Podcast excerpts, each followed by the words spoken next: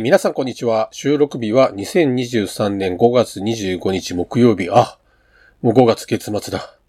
あーコンテンツマーケティングポッドキャストの伊藤です。この放送ではコンテンツマーケティング好きの4人がコンテンツマーケティングにまつわる様々なトピックをお届けします。今日は三沢さんと伊藤の2人会ということでよろしくお願いします。また二人か。森氏は最近出版キャンペーン的に忙しそうな。ほんとね、あっちこっち相変わらず飛び回って。相変わらず飛び回って。三笘さんは？三友さんは、なんか仕事関連ですよね。出張かな？なんか、展示会かなんかとかつってたよな。展示会って言ってましたっけ？え、なんか、なんか仕事関連のちょっとうん。会議、会議か、ちょっとあんま詳しく言うと、あれかもしれないんで。そうか。うん、うん。確かに。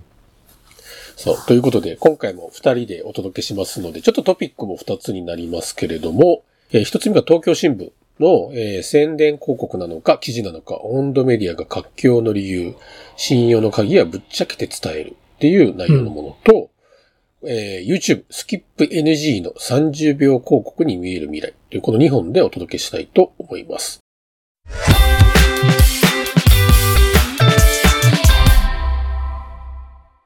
宣伝広告なのか、記事なのか、温度メディアが活況の理由、信用の鍵はぶっちゃけて伝える。こちらで三沢さんですね。はい。ちなみに伊藤さんめっちゃ髪切りましたね。そう、昨日、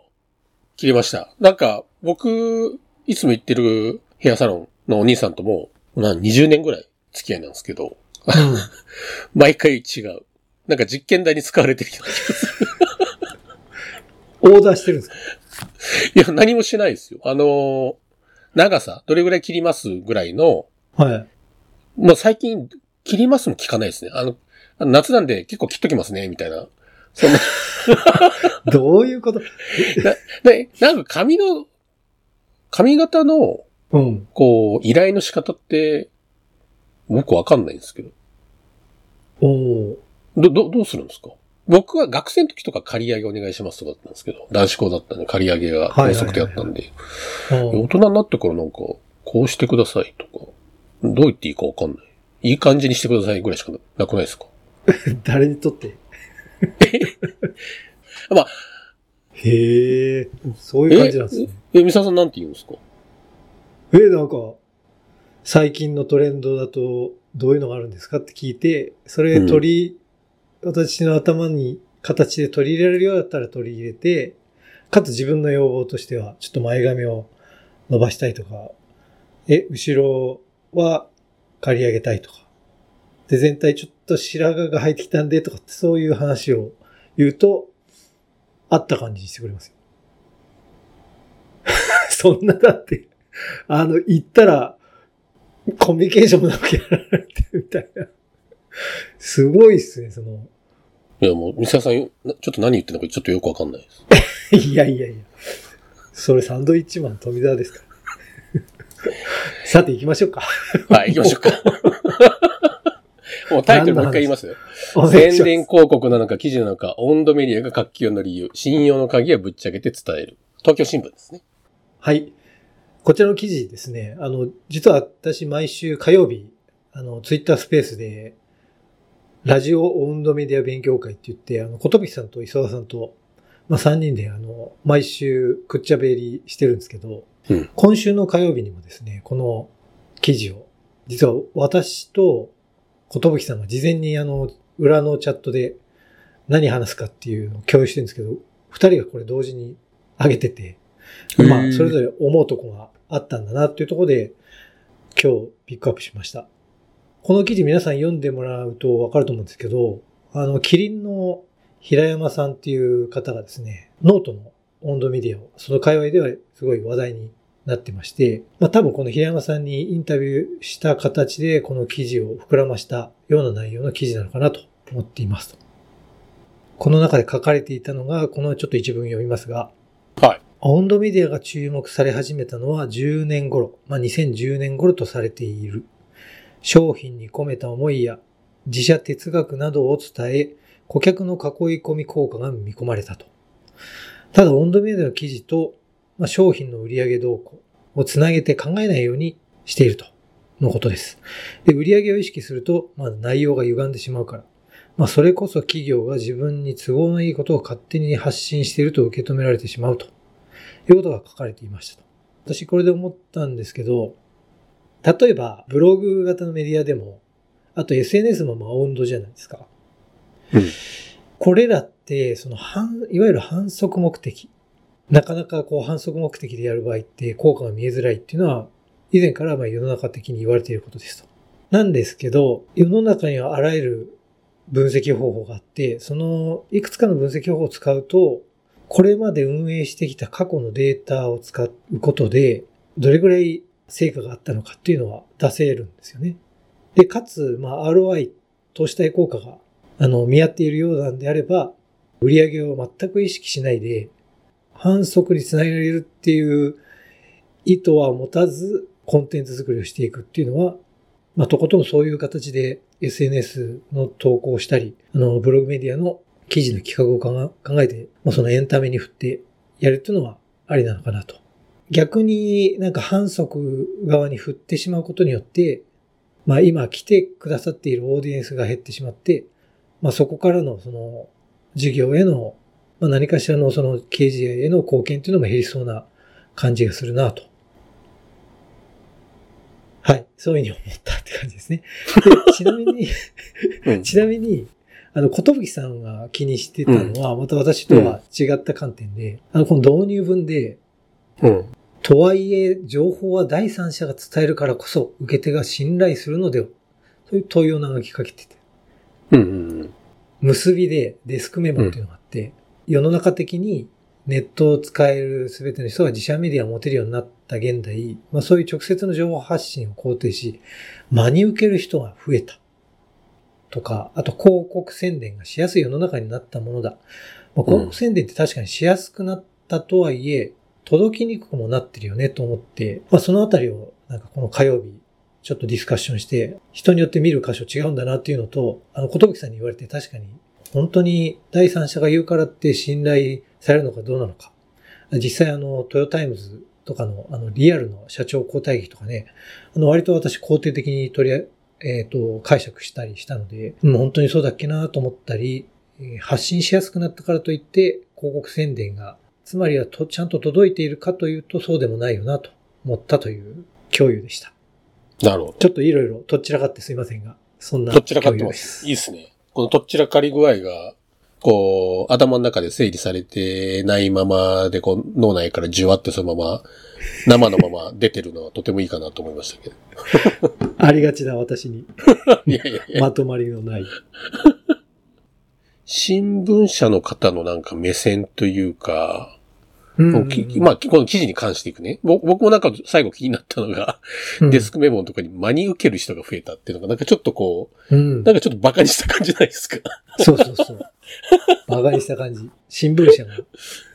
ね。そうですよね。なんか、それは、ちょっと思ったりとかしましたけど、2010年ぐらいから始まって2022年の今日っていうところの中で言った場合に、まあ、随分、えー手段としてのこう、オウンドメディアっていうもののあり方の多様化というか、まあ、いろんな側面の捉え方がなされてきて、うん、で、まあ一つはなんていうんですか、こう、修練しつつあるというか、オウンドメディアっていうものの位置づけに関しての、要するにこう、過剰な期待値と、それに対しての落胆と、うん、で、その後でもなんか、例えば採用とかそういう文脈の中で、こういう使い方有効だよねとか、うん、新たな。あるいはなんかそういう、なんですかね。えっ、と、大企業が、まあトヨタとかも含めて、単にオウンドメディアって言われてる、まあ、いわゆるなんかブログメディアとかっていうようなレベルの話ではなくて、うんうんうん、えー、企業としてのメディア会社をなんか一個持つぐらいの構えを持つような発展のさせ方をするようなアプローチもあったりとか、そういった意味で、オウンドメディアっていう選択肢を取る場合に、どういう意図を持っているのかっていうところの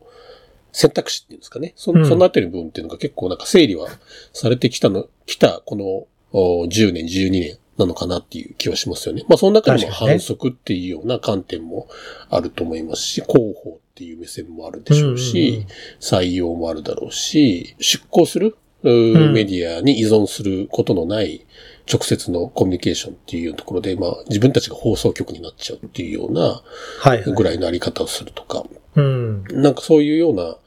整理っていうのが随分なされてきたなっていうのなんか聞いてて改めて思いましたかね。なのでこれは、うんうんこれは、反則なのか、これは採用なのか、これは何とかなのかとか、これのうん。成果の証明はとか、うんぬんかんぬんとかっていう話とかの、はい。なんていうんですかね、僕はなんかもう、議論のフェーズって終わってんじゃないかなっていう気はしますよね。な、なだってもう、いろんなプラクティスがもうすでにあって、はい。で、その中でもうやってきてる、なんですかね、いろんな経験がもう積まれてる状態だと思いますし、うん。で、大きな流れの中では、企業内の、こう専業のライターでもないような人たちとかっていうのがやり始めてた時代から、と外のプロダクションの方とかライターさんと連携する形、さらにはもうそういった人たちをインハウスとしても取り込むっていうような状況にいつの間にかもう日本もなってきてる。で、これ動はきがね。うん。2014、5年と5、6年の頃とかに、えーいわゆる例えばコンテンツマーケティングワールドとかでも話があったような、いわゆるこう、うん。地方のローカルペーパーで新聞記者やってた人たちとかジャーナリストが、ローカル誌がちょっと縮小してくる中で、そういった人たちが企業の中のインハウスエディターとしてうん。働くようになったとか、なんかそういったような動きとかの話とかって、へーとかって言ってたのが、ね。気がついたら日本もそうなってきてんじゃないのっていう、やるなら本格的にやろうっていうか、うんうんあの、それはなんかいいろんな企業、いろんな企業でいろんな試行錯誤の中で、うん。もう前に進んでる。うん。っていうのが今なんじゃないかなと。なので、うんうんオンドメディアって何なんだろうねっていうような話とかで、うん。うん。あだこうだ、悶々としてるうちにもう世の中もっと進んでて、そんな場合じゃないよねっていうのを、なんかこの記事を見てて思いました。なので、なるほど。こういうこと自身をなんか新聞社の人が今頃言ってるっていうのが、うん。まあそういうことなんだなっていうか、進んでないんだなっていうか、うん。うん。あの、アメリカだと確かにパブリッシャー側からそういう概念が生まれてうん。っていうのがあるのに、日本はその概念を今頃こういうことを言っているみたいなね。うん。新聞社の方っていうふうにちょっと思う。まあ、あ新聞社の中うんでも、例えば日経のようにデジタル化すごく。前向きに進めてるところと、日経以外の他のところが中途半端にデジタル化やろうとしてる中で、うんあ、の、神やって振り切って読売新聞と、力の入れ具合の差は、あの、いろいろこうね、あの、戦略的に考えているところは、そういう動きがあると思いますけど、なんかそうじゃないところの思考っていうか、そういうのが垣間見える記事だなっていうふうに思いました。ありがとうございます。これあれですね。D2C ってよく言うじゃないですか。まあちょっと最近あんま言わないかもしれないですけど。あはいはいはい。リテール業界でよく言われますけど、今更ですけど、このオウンドもまさに D2C ですよ。そうですよね。 Direct to Consumer でした。うん。いろんなこう作り手側っていうのは、えー作るのが本業で、伝えるのは代理店さんに任せる。で、うんはい代理店さんの、が選定したメディアに乗っかって、そこで、うん。そこの乗り物に乗っかって、まあ、伝えるっていう、まあ、そういった役割分担があった中で、、それを、まあ、ダイレクトにコミュニケーションするっていうことが、もう可能な社会状況になってきたっていう大きな流れと、まあ、基本的にはいつにするというか、っっていうことだと思いますけどね。だからそれに対して新しい言葉が付与されて、そこの業界にいる人たちにとっては多分新しい概念なんだと思うんですけど、うんうんでもマクロで捉えると、でも一つの大きな流れの中にあるっていうことなんじゃないかなとそうです。すね。で、やっぱりうんう、んあとはやっぱりこう、真実性の希少さというか、今やっぱりこうね、あの、これからも AI とかでいろんな、なんていうんですかね、フェイクなのか本物なのかっていうのがすごくわかりづらいようなこととかっていうのは、なんですか、そういうことで悩むことっていうのが、あの、起こると思いますし、そうですね。あと口コ、口コミだってやっぱりフェイクも多いよねとかって Amazon の話とか、Google の最近のレビューで嫌がらせをする人たちがいるとかですね。うんそういった問題もあったりしますよね。まあそういった中で、やっぱり企業サイドは企業サイトで自分たちが本当のことを伝えるというか、そういっうん。た手段は絶対持つべきであって、あ確かにね。の、そこは絶対持つべきだと思いますよね。うんうんううん。ん。なんか当然なんだと思いますけど。YouTube、スキップ NG の30秒広告に見える未来という経済の記事なんですけども、そのアメリカで行われたテレビ業界とかメディア向けのイベントのアップフロンツ2023といううんイベントにおいて、まあ、YouTube が、えー30秒間でスキップできない広告を導入するという発表がなされたと。で、まあ随分なんか古臭いことするなっていうふうにちょっと強制視聴の古臭いことするなっていうふうに、まあこれだけ見ると思うんですけども。びっくりしました。なんかどう、どうもそうではなくて、 Connected TV で、テレビのなモニターで YouTube を視聴している人に対して、えーのみ適用されるプランで、はいかつ、と非常に人気のチャンネル運営者に対してのみ、あの、差し込まれるタイプのものであると。で、うんうんこれのメリットは何かっていうと、いわゆる、えっ、と、一つは、まあ30秒広告とかっていうフォーマットっていうのは、まあテレビのこう CM だったら、まあ一般的なあり方としてあるので、スマホの画面とか PC の画面でそれをやると、あの、随分嫌われるタイプの広告になるかなというふううん可能性あると思うんですけども、あくまでまあうん。今の生活スタイルの中で体験をしている、いわゆる広告の一つのこう視聴経験の中に溶け込む形で、まあ、提供する。まあそういうテレビの画面で見るとかですね。そういったところであると。まあそういった意味で、あなるほどなというのが一点と、あともう一つは、広告主側からしても、すでにまあ、ある素材、テレビ CM 用に作った素材を、うんその30秒という枠であれば、それをそのまま、まあ、流用できる。うんからそれはいいですね。えーまあ、なので楽ですよね、と。えー内容のものであったと。うんまあ、そういった意味で、その、えーっと、運用の目線というか、広告を出稿する運用の目線、うんえーの人から見ても非常に効率的であると。なので、うんえーっと、視聴者にとっては許容される視聴スタイルだろうということと、広告主側から見ても、いわゆるあの素材の流用というのができる。まあ、それを作り込むということをしなくていいという意味でとてもいいよねというような内容のものであったと。で、一応この記事の、えっ、と、まあ、結論っていうところでいくと、まあ、回り回って古臭い非効率なやり方、マス広告的な発想での広告を、えー新しい、まあ、広告プロダクトとして紹介するという、この YouTube のこの一つの発表を通じて、まあ、うん古臭い非効率なやり方に回帰してんのか、みたいな感じの、まあ、それがまあ、興味深いですねっていうような感じのはいはいはい。話でした。確かになんかそういう側面はあるのかなというふうには思うんですけれども、これがなんかすごい大きな動きになるのかなっていうところでいくと、ちょっと自分も広告に関しての解像度ちょっとあんまりそんな高い方じゃないので、うん。あんまり偉そうなこと言えないですけども、まあこれは一つのオプションとしてはあるけれども、はい。これがなんかめちゃめちゃ大きなムーブメントになるのかどうかっていうのは、うん。えーちょっとよくわからないのかなっていうふうに思いました。うん。で、というのも、やっぱり今の大きな、あの、デジタル広告の流れって、クリエイティブそのものを作るっていうよりかは、各テキストであったり画像であったりいろんな要素っていうのがもう部品化されてうん。いて、それを広告システム側の方が、あの、オ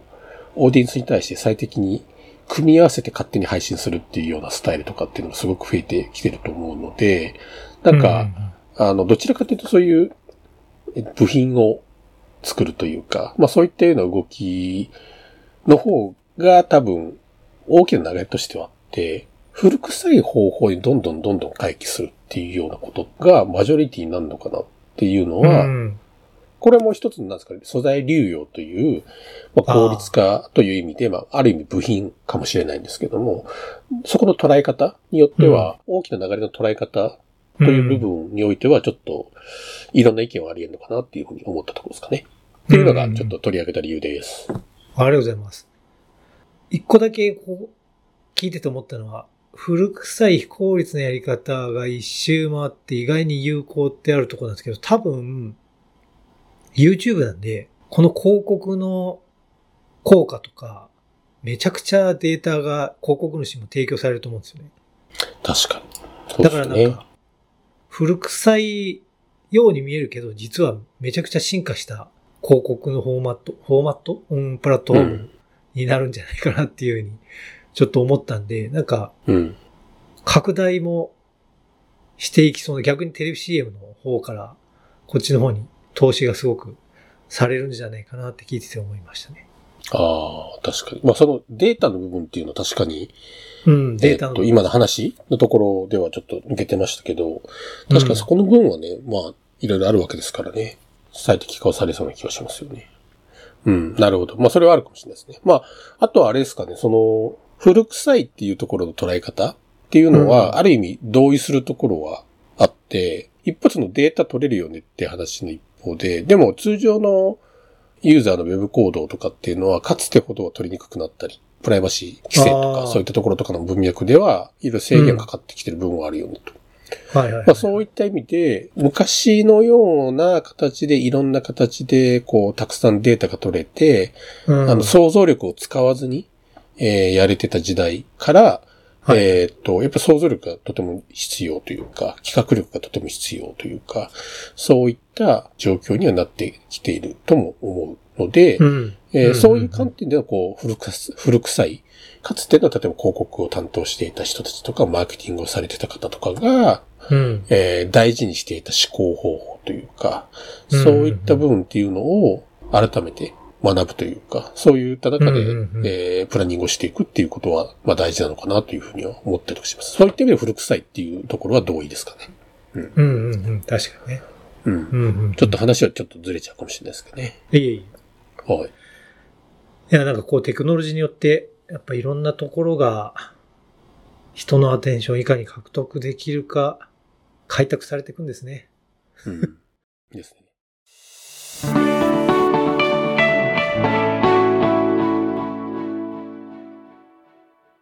今回ご紹介したトピックの参照元は概要欄にまとめておりますので、ぜひご参照ください。CMP では番組へのメッセージを Twitter から募集しています。ハッシュタグ CMPJP をつけて投稿いただくか、我々4人いずれかのアカウントへダイレクトメッセージをお送りください。もしこの番組が気に入っていただけたら、ぜひフォローをお願いします。えーコンテンツマーケティングポッドキャスト、ここまでのお相手は、えー三沢さんと伊藤でした。それでは、さよなら。ブログ頑張ります。よくわかんない。さよなら。